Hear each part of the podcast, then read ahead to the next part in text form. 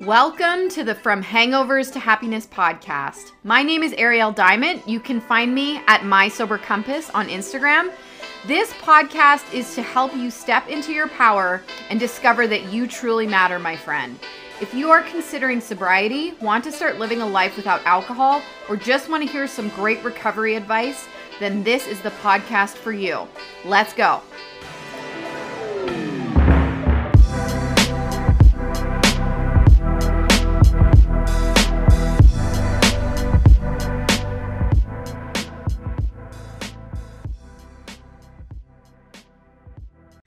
Welcome, welcome, welcome, my friends. This is Ariel Diamond. I am the CEO of My Sober Compass and host of this amazing new podcast. And I am really excited to deliver you non sugar coated content about the realities of alcohol addiction, rehab options, and ultimately how to get a grip on your life. I will tell you this straight up front. If you are dealing with alcohol, if you are trying to shed a habit, if you are just sick and tired of being sick and tired, in the beginning stages, it is going to be hard, but finding recovery and solace from alcohol is absolutely going to be worth it. And my goal throughout every single episode that I do with you is to deliver you content that gives it to you straight. Today's episode, we are going to focus all about my story with alcohol because I find there is so much value in sharing our stories between each other. And also, maybe you guys can learn from some of my personal mistakes that I made. My life, my story, everything about me is complex, but it is quite simple at the very same time. And there is one reason for this my one great overarching theme is that I was in a problematic relationship with alcohol for an extreme amount of time. And this very relationship changed the entire course of my life. I am recording to you live from British Columbia, Canada. And I'm originally from Washington, D.C. Never in a million years did I think that my recovery journey would have me cross the northern border up to Canada and live in a province that I had never even stepped foot inside of.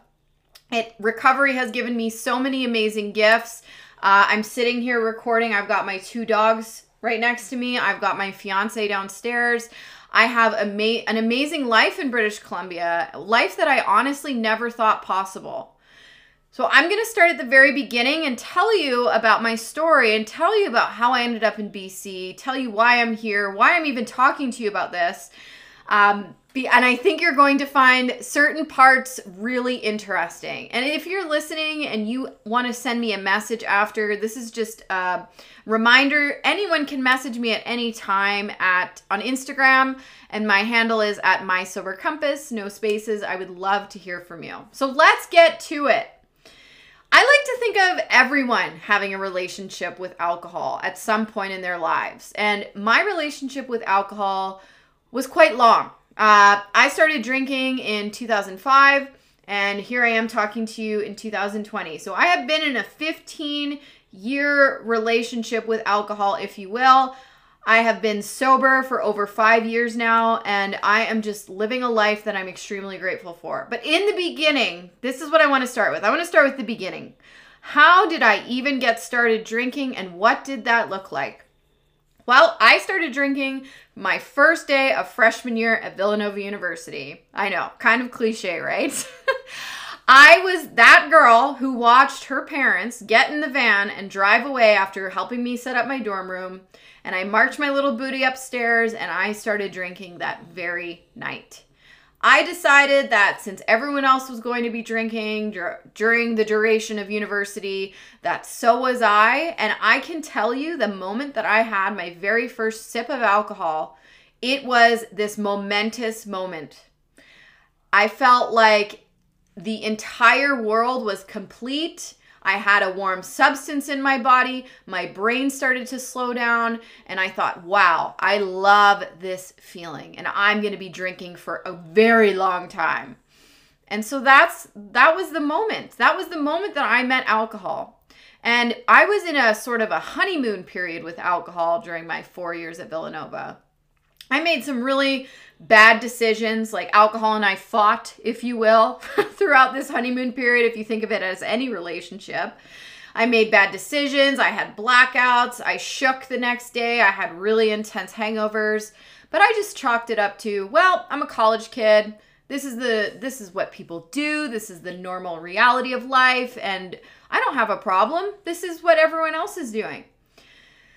But when I graduated, alcohol started to creep in even more. And I remember graduation day at Villanova. I was really sad. I was depressed. I didn't want to leave school. School was this wonderful place where, yeah, I did some work, but I also did a lot of partying. And at Villanova, a lot of uh, my friends that I went to school with, they went back up to New York City or New Jersey. That's where most of them were from. And they had jobs lined up or schooling, master's schooling or law school lined up.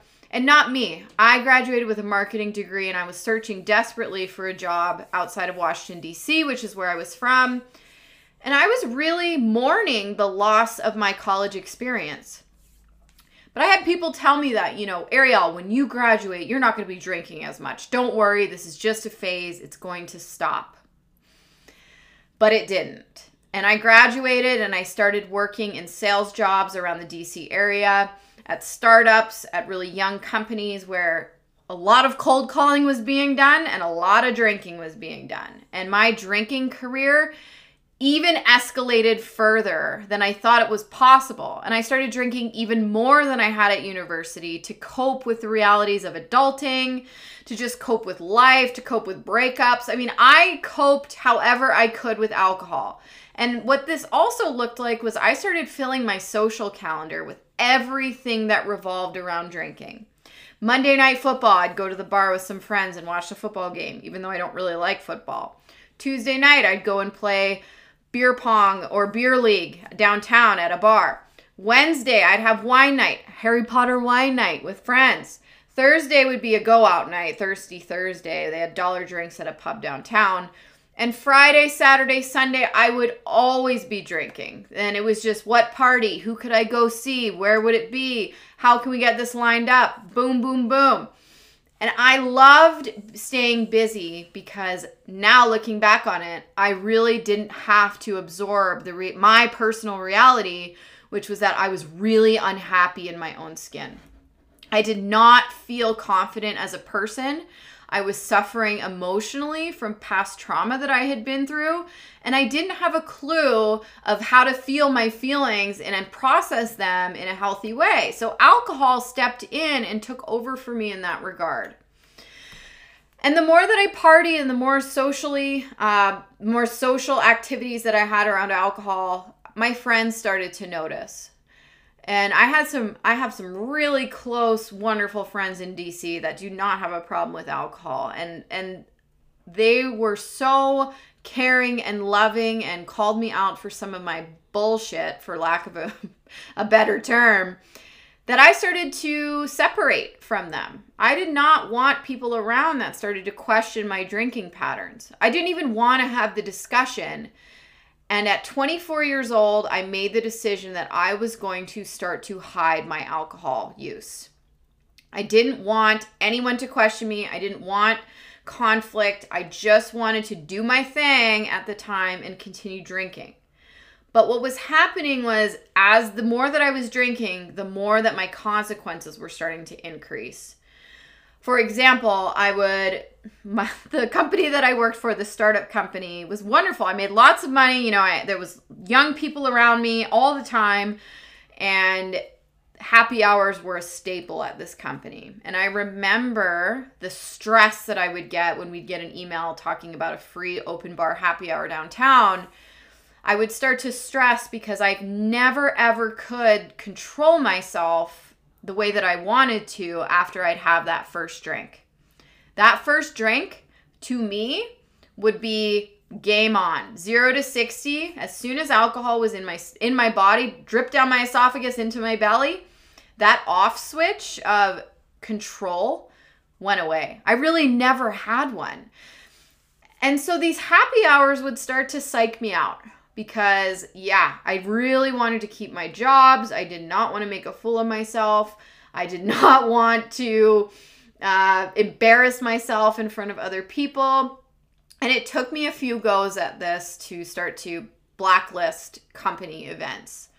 The other thing that would really mess with me in the corporate space was the startup that I worked at, the second one, they had a beer cart. And the beer cart would go around around three o'clock every day. And I remember having a moment sitting at my desk and taking the beer cart and just stuffing beers into my drawer.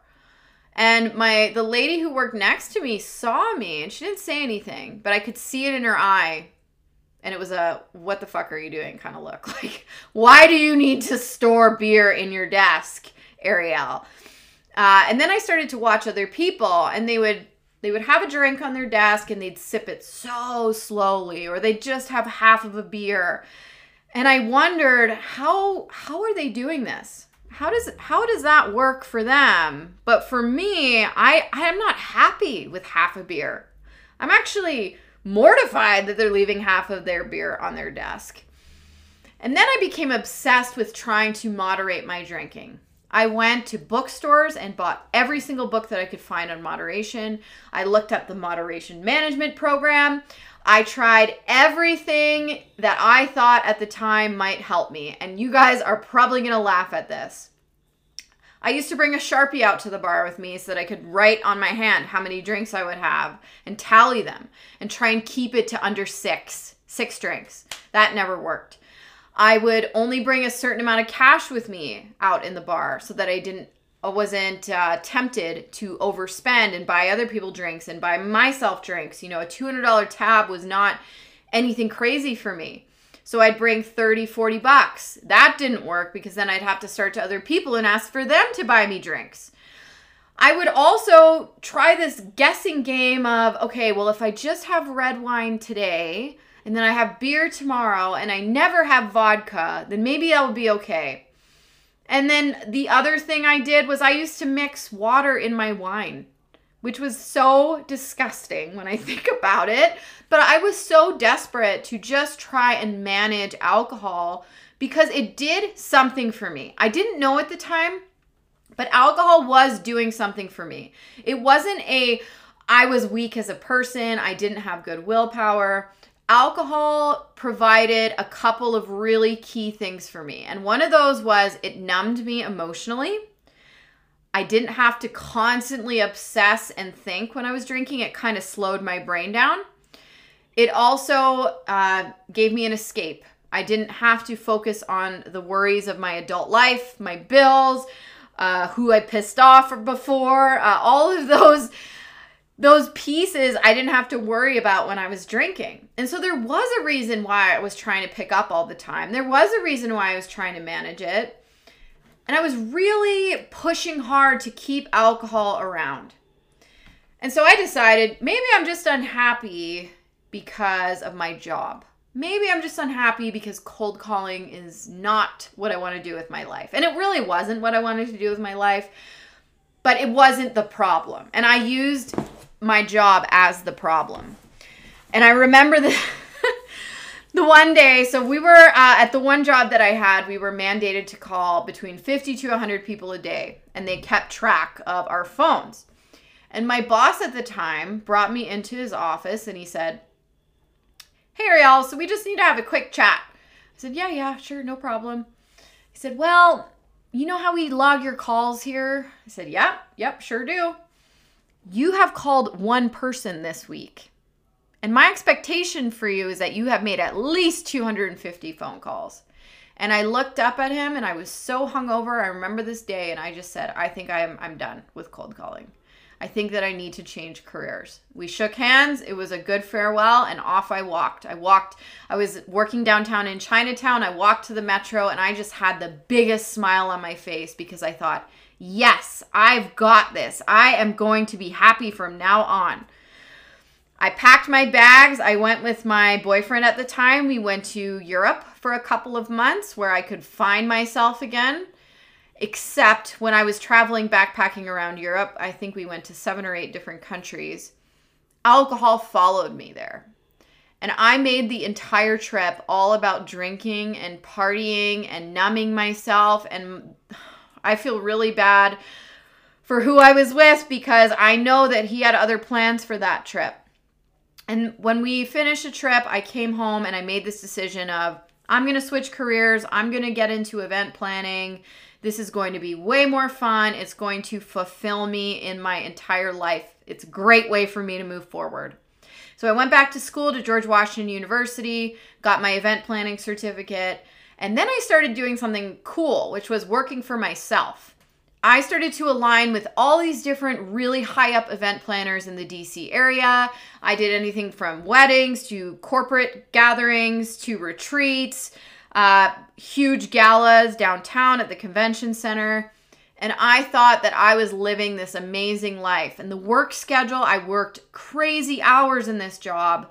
And I would just drink on my off days for a bit. I kind of slowed down a little bit because my career started to take off. And then I thought, oh, well, wouldn't it be cool to just get a full time gig where I don't have to worry about who who I want to work for on this day and that day. And I found this wonderful company in Alexandria, Virginia, who who offered me a job to do international event planning. And I remember walking out of the interview and I thought, "Oh my gosh, if I get this job, I have made it." I went home to celebrate and there was the email the next day they were interested in hiring me. And that next week, I was off on a plane to France. My event planning career for this company was amazing. I mean, I really got to plan so many different types of events. I was on a plane every other week, whether it was somewhere in the US or somewhere in Europe, and I truly felt happy in my career. But what people were not seeing or realizing is at the same time that I got this job, my alcohol addiction started to really dig its claws deeper into me. As my stress level went up, so did my drinking. It was this weird correlation that I really wasn't aware of. But after a stressful day at work, I would go home and pound wine or pound beer. And I didn't have to be around anyone else to drink anymore. I started becoming this alone drinker. And then on the weekends, I would go out and party. And I felt truly like I was living a lie. I was this Jekyll Hyde two sided person. And I was so worried that other people would start to find out that the person that they worked with, the person that they saw at lunch or dinner, the person that they that was smiling when they were out and about, this was not who I was because on the inside, I was actually crumbling. I was having panic attacks daily. I would sometimes have to get up to, from my desk and go to the bathroom and just have a panic attack at work. I was truly uncomfortable in my own skin. I felt lost. I felt angry. I felt confused. And the more that I felt those things, which was a daily grind, the more that I was driven to drink and I became this shell of a human being. So, yes, on paper, it looked like I had it all together. I had the job, I had a great apartment, I had a car, I had wonderful friends, but on the inside, my reality was extremely different. And I was a ticking time bomb and I had no idea. I just, I remember one day I looked at myself in the mirror and just said, well, you know, this is okay. This is your life, Ariel. It's going to be this way where you're not truly happy, but it's enough. And it's it's actually making me kind of emotional to think about that because it's sad to think that I would have settled for a life where blacking out every night was acceptable and because I was living so far away from my purpose and I was completely out of alignment mentally, emotionally, physically, socially, and spiritually. I was this shell of a person walking around just trying to survive the day to day of life. And it started to become very apparent to me that alcohol was not helping me in any regard. So I remember actively then trying to stop drinking.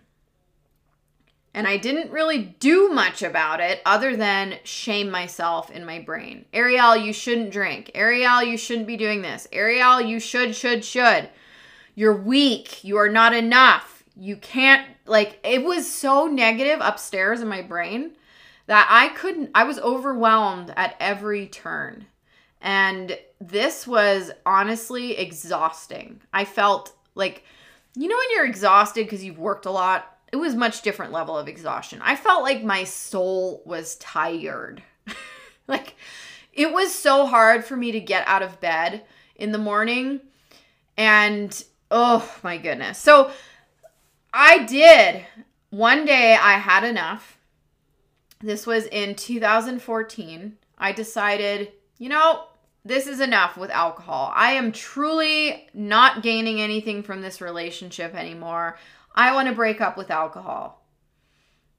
And I woke up, went to my fridge, poured out every single bottle I could find, and I walked back into my room and I said, I'm going to do this. I got this. And and the positive self-talk started.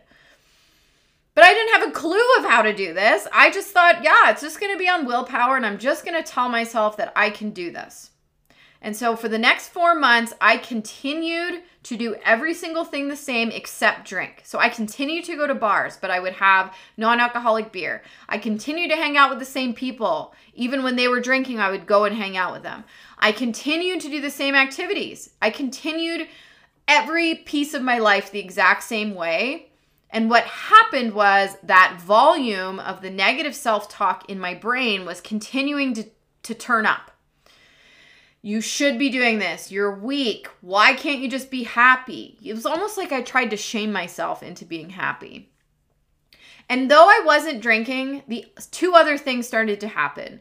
And this was addiction transference. And I had no idea about addiction transference. I didn't even know what addiction was at this moment in time. But I started to download dating apps because I was newly single. And then I also started to control my eating.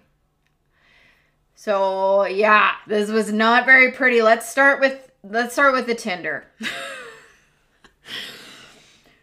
As a newly single person who just decided to get sober, I downloaded Match.com, I downloaded Tinder, I downloaded Plenty of Fish, and I went on a tear. I was on a mission to find a boyfriend that was going to make me happy on every single level because I was so unhappy with myself.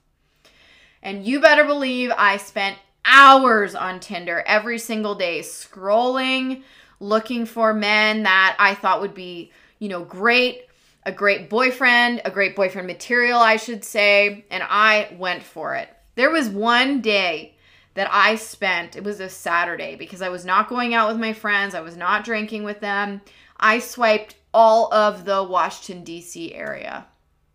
And it makes me sad to say this, but you guys, this is the reality. I did not want to sit and think in my own brain, and I thought that swiping was way better than that. And I'm sure some of you can relate to this when you're scrolling through Instagram or scrolling on Facebook.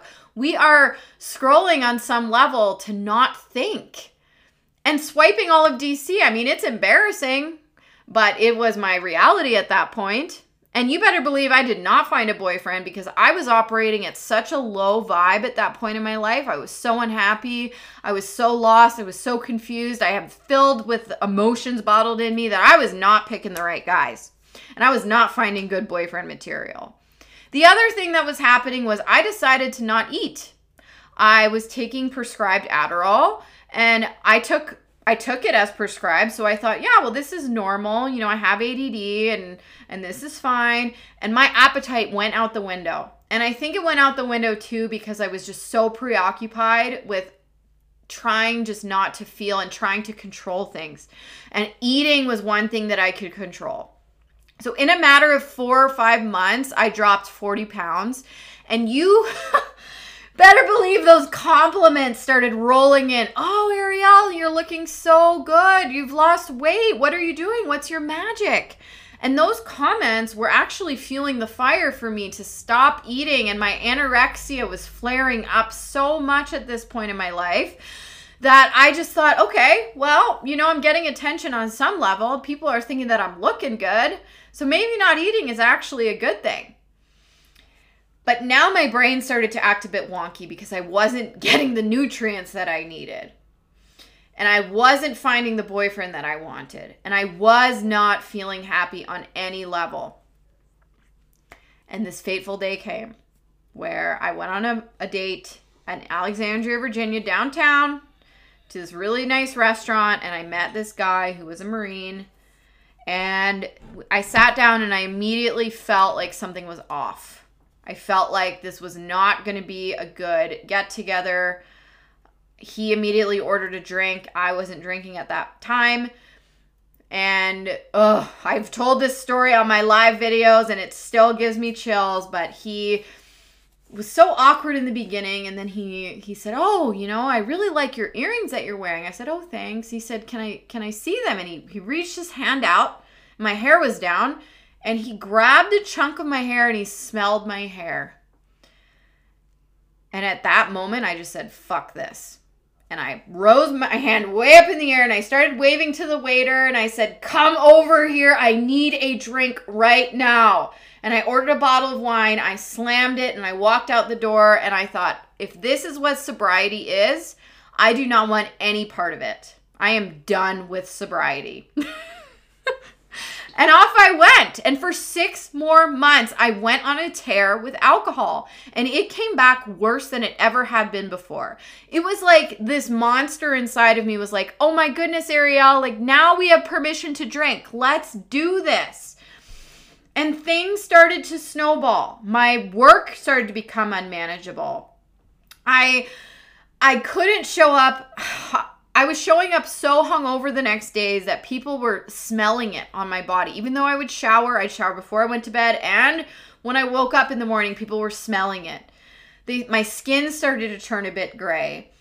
And oh, I was starting to become really paranoid about my drinking problem. So one fateful weekend, my friend had this birthday. We went day drinking. Oh, it was dark.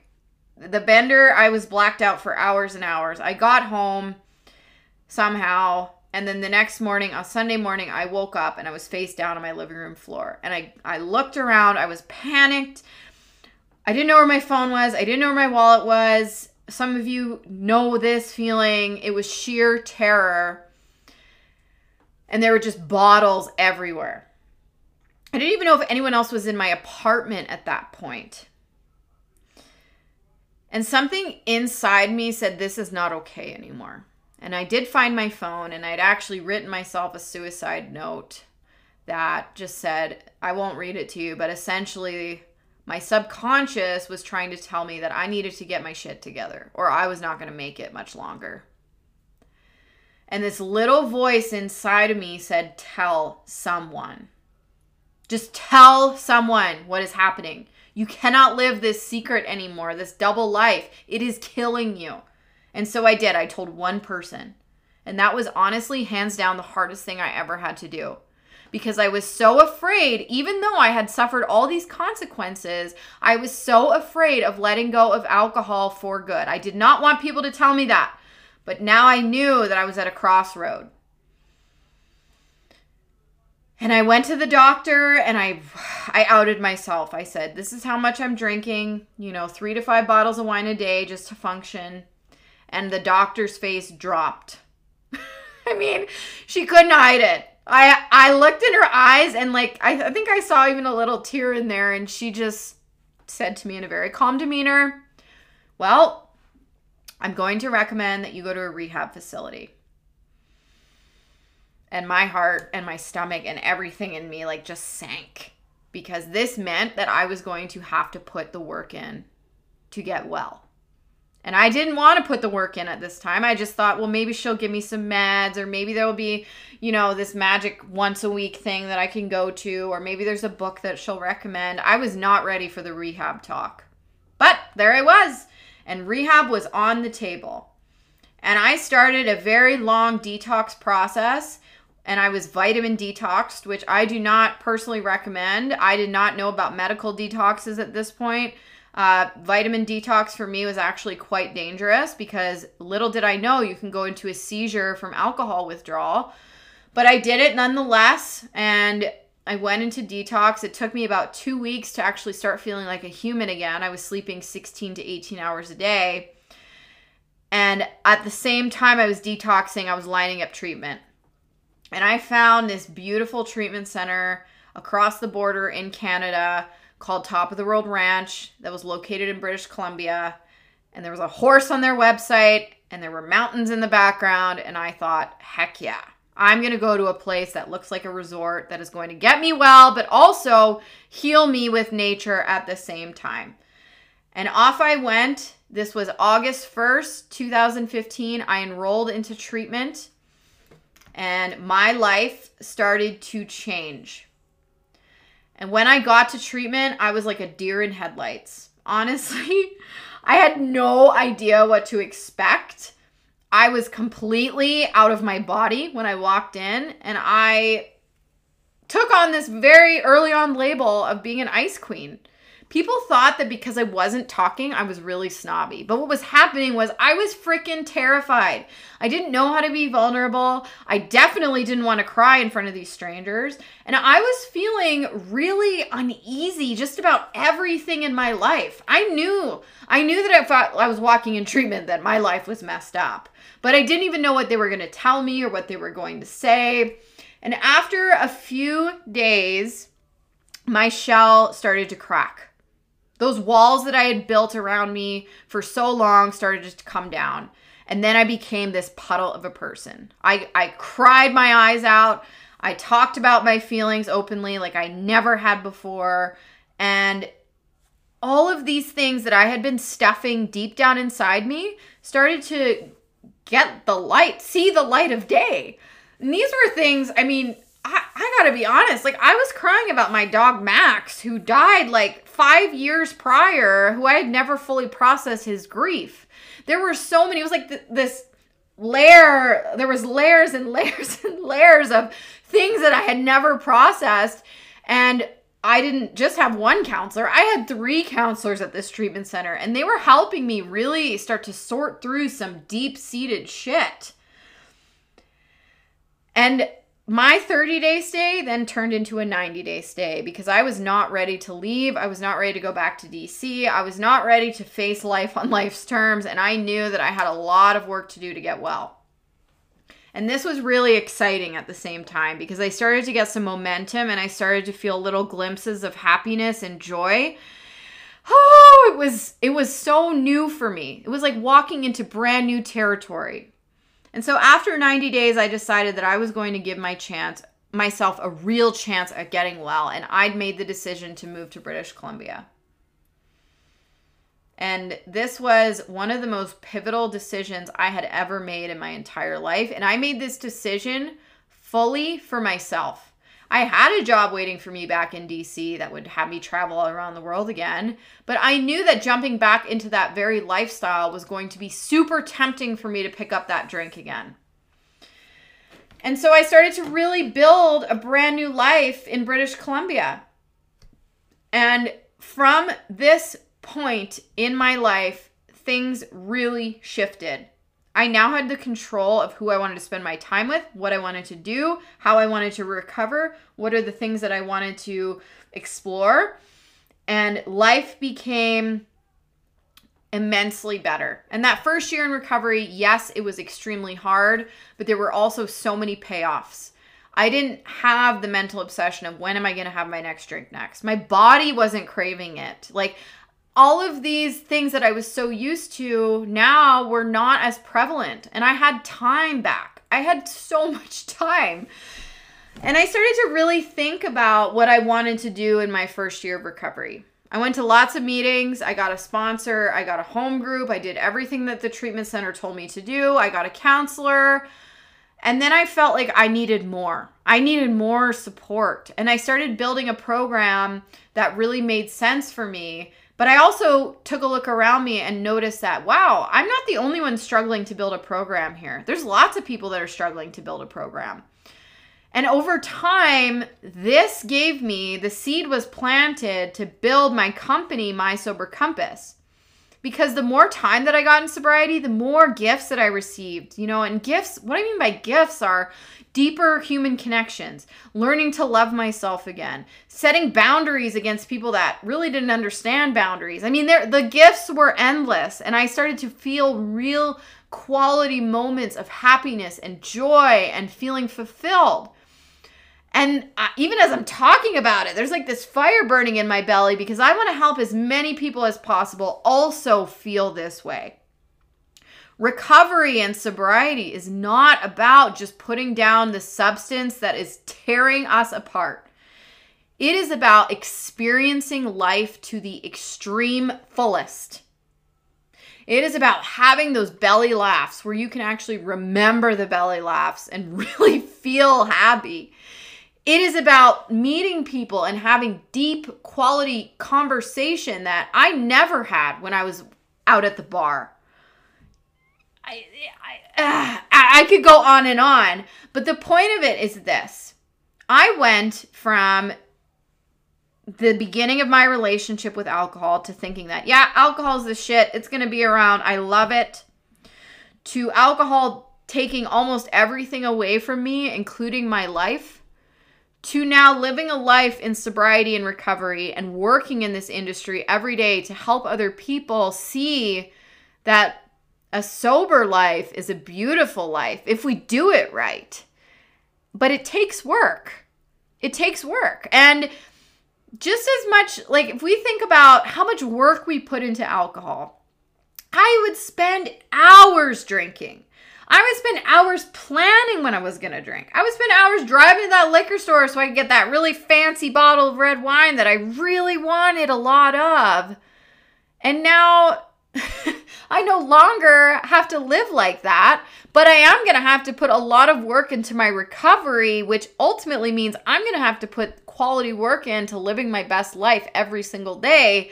And the payoff to that side of it is so much bigger. It is so amazing what we can achieve with a sober mind. And if you are listening to this right now and you're getting some feels wherever you are at, if you think about your timeline of your relationship with alcohol, wherever you are at in that timeline, if you're starting to question the consequences that are popping up, question them. If you're starting to notice, yeah, maybe, you know, maybe I don't have an off switch. That same thing Ariel's talking about, where I have that first drink and it's like, what what's going to happen to me over the next 6 hours? Do I want to start to break that cycle or interrupt it? Or maybe you're at a point where you're like, oh my God, like I really need to get a, a stop. I need to put a stop to alcohol because it is taking and taking and taking. Recently, I've been talking to people on DMs, my clients. They're the number one thing that people tell me is that it is affecting their relationship with their partner or their family members because they're not living a truthful life anymore. They're hiding their drinking and they think that nobody notices but you better believe that people notice. And a lot of people told me after i got sober with yes ariel we noticed too. So i want you to know that i think that wherever you're at on this timeline you are amazing and you deserve to give yourself a chance to start to question your relationship with alcohol. And i want to help you do that my Sober Compass, we offer lots of different strategies to this. Whether you want to do a three day alcohol free challenge, a 30 day alcohol free challenge, you want one on one coaching, or you want a support group from My Sober Compass Inner Circle, there are so many different ways that we can approach this depending on where you are at currently. And I want to help you light that fire in your belly. So if you're ready, I would just say check out my Instagram at My Sober Compass. Check us out, see what we're all about. I'm so excited and grateful that you listened to at least part of my story today because I'm hopeful that you can really identify with certain things that I said. And I want to leave you with this you can change your life at any time you want, and you deserve to change your life. You deserve to wake up with a clear head, to rely on yourself, to trust yourself, to look at yourself in the mirror and truly feel love for yourself. And if you're not there right now, that's okay. You can get there. If I could get there, you can get there. And maybe you don't have to go to rehab, or maybe you do, and you want to talk to me about rehab options. I can help you with that. Just know this you are not alone. Being alone is a choice. And I hope that today, after hearing my voice, you know that I'm a real human who's experienced real problems with alcohol and now wants to actually help real people feel a bit better and a lot better. But if right now, if all you want to do is feel a bit better, then let's just start a conversation. So send me a message on Instagram at my sober compass, and I would love to hear from you. Thank you guys so much for listening to this initial intro episode of my story. I am so excited for the coming episodes, and I hope you have a wonderful day ahead. Thanks for listening to another episode of From Hangovers to Happiness. I want to leave you with this you matter. If you are struggling with staying sober, please don't give up. 80% of people in their first year of sobriety go back to drinking, and the average amount of times it takes to quit alcohol for good is seven times. I am rooting for you, my friend. Keep pushing forward no matter how hard it gets. You are an incredible and capable human being who deserves so much happiness. If you'd like support, find me at mysobercompass.com. A special thank you to Curb the Kid. You can find him on IG for our amazing music. And also, if you find this podcast helpful, please give it a rating and share it. Have a great day.